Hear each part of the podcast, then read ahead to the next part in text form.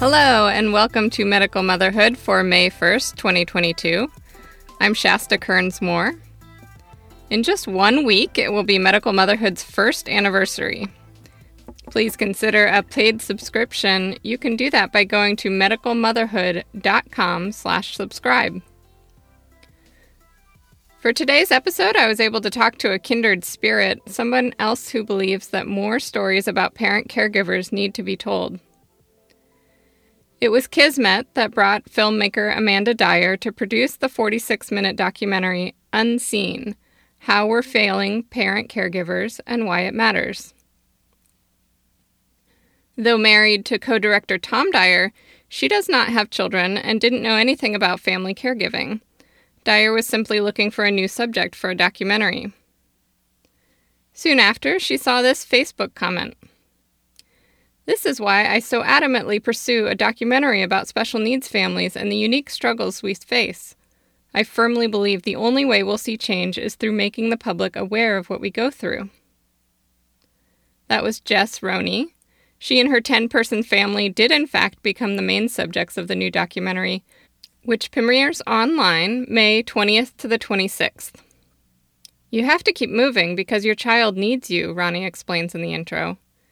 It's a lonely path, and often it is you, the caregiver, paving this path all by yourself for your child. We're hanging on by a thread most of the time, adds her husband, Ryan. In an interview with Medical Motherhood, Dyer said that the three year process of making the film was eye opening.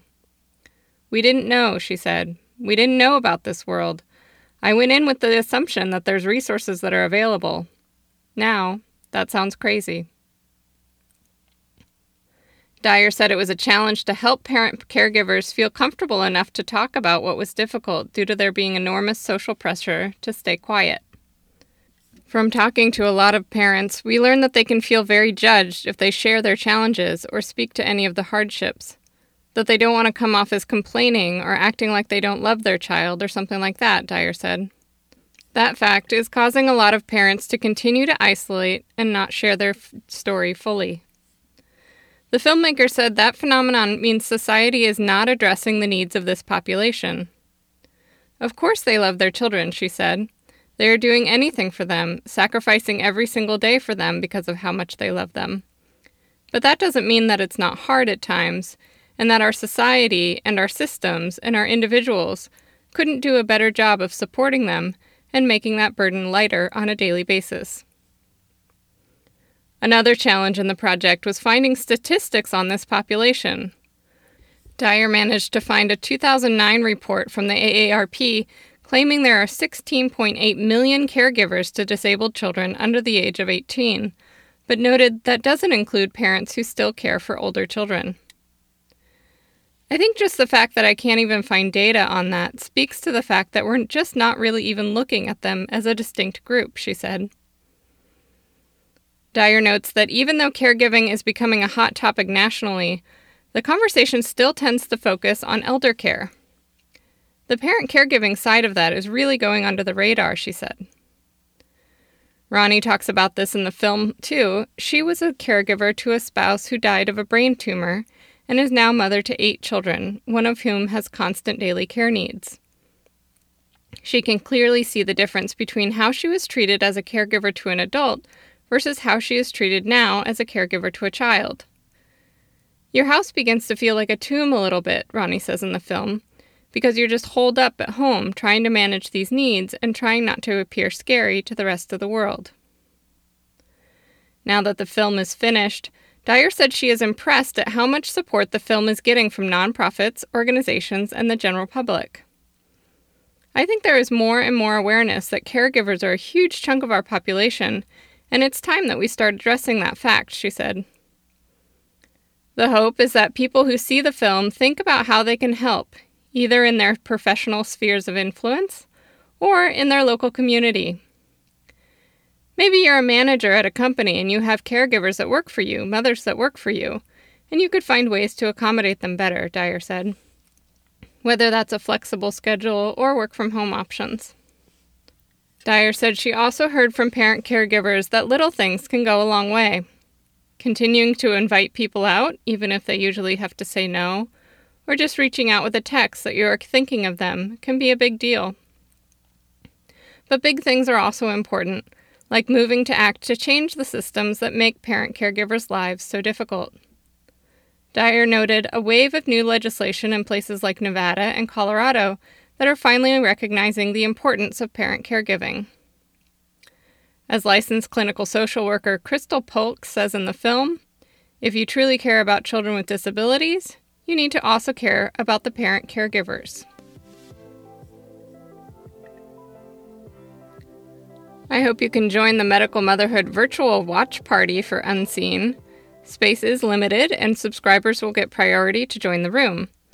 This will be Saturday, May 21st at 12 p.m. noon Pacific Time. The link to the Facebook Messenger virtual chat room will be posted to all of our social media channels. Please note, this is a chat room so that we can talk during and after the film. You'll still need to buy a $10 ticket to see the premiere. Do that at caregiverdoc, that's caregiverdoc.com, in advance. You can watch the film together with us in real time, or if you don't have two straight hours to devote, watch at your convenience and join us at 1 p.m. Pacific time for the discussion.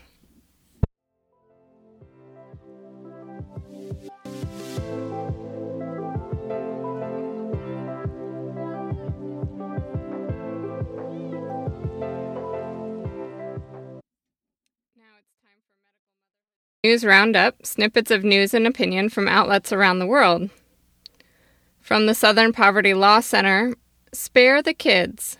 SPLC and other advocates push to end corporal punishment in schools.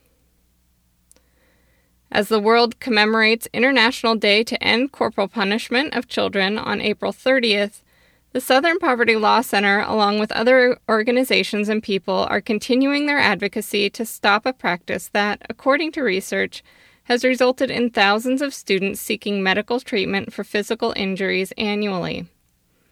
However, it's a challenging mission to rid public schools of the practice, as the pull of tradition seems to override evidence of its harm, particularly to students of color on which it's used disproportionately.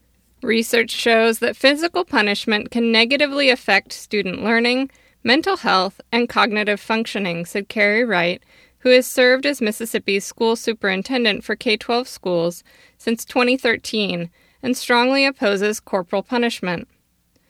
No child should be subjected to treatment in school or anywhere that hinders their development. Positive, evidence based behavioral interventions help promote a positive school climate while addressing student discipline issues. From the Los Angeles Times, LAUSD failed students with disabilities during pandemic, federal investigation finds. Los Angeles Unified failed to provide appropriate education to students with disabilities during the pandemic as required under federal law and must provide extra services to help some of the most vulnerable students recover from the significant voids in their learning, the U.S. Department of Education announced Thursday.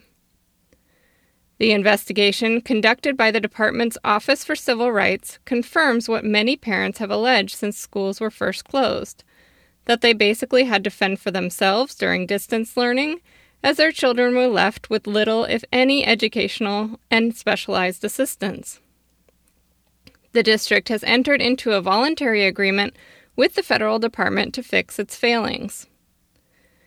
Today's resolution will ensure that more than 66,000 Los Angeles Unified students with disabilities will receive the equal access to education to which federal civil rights law entitles them, including compensatory education for any services the district did not provide during the COVID 19 pandemic, said Assistant Secretary for Civil Rights Catherine E. Lhamon in a statement. The agreement calls for the district to offer makeup services to remedy any educational or other deficits that result from a student with a disability not receiving the evaluations or services to which they are entitled. From WLRN, Florida asks U.S. Supreme Court to resolve case on medically fragile children.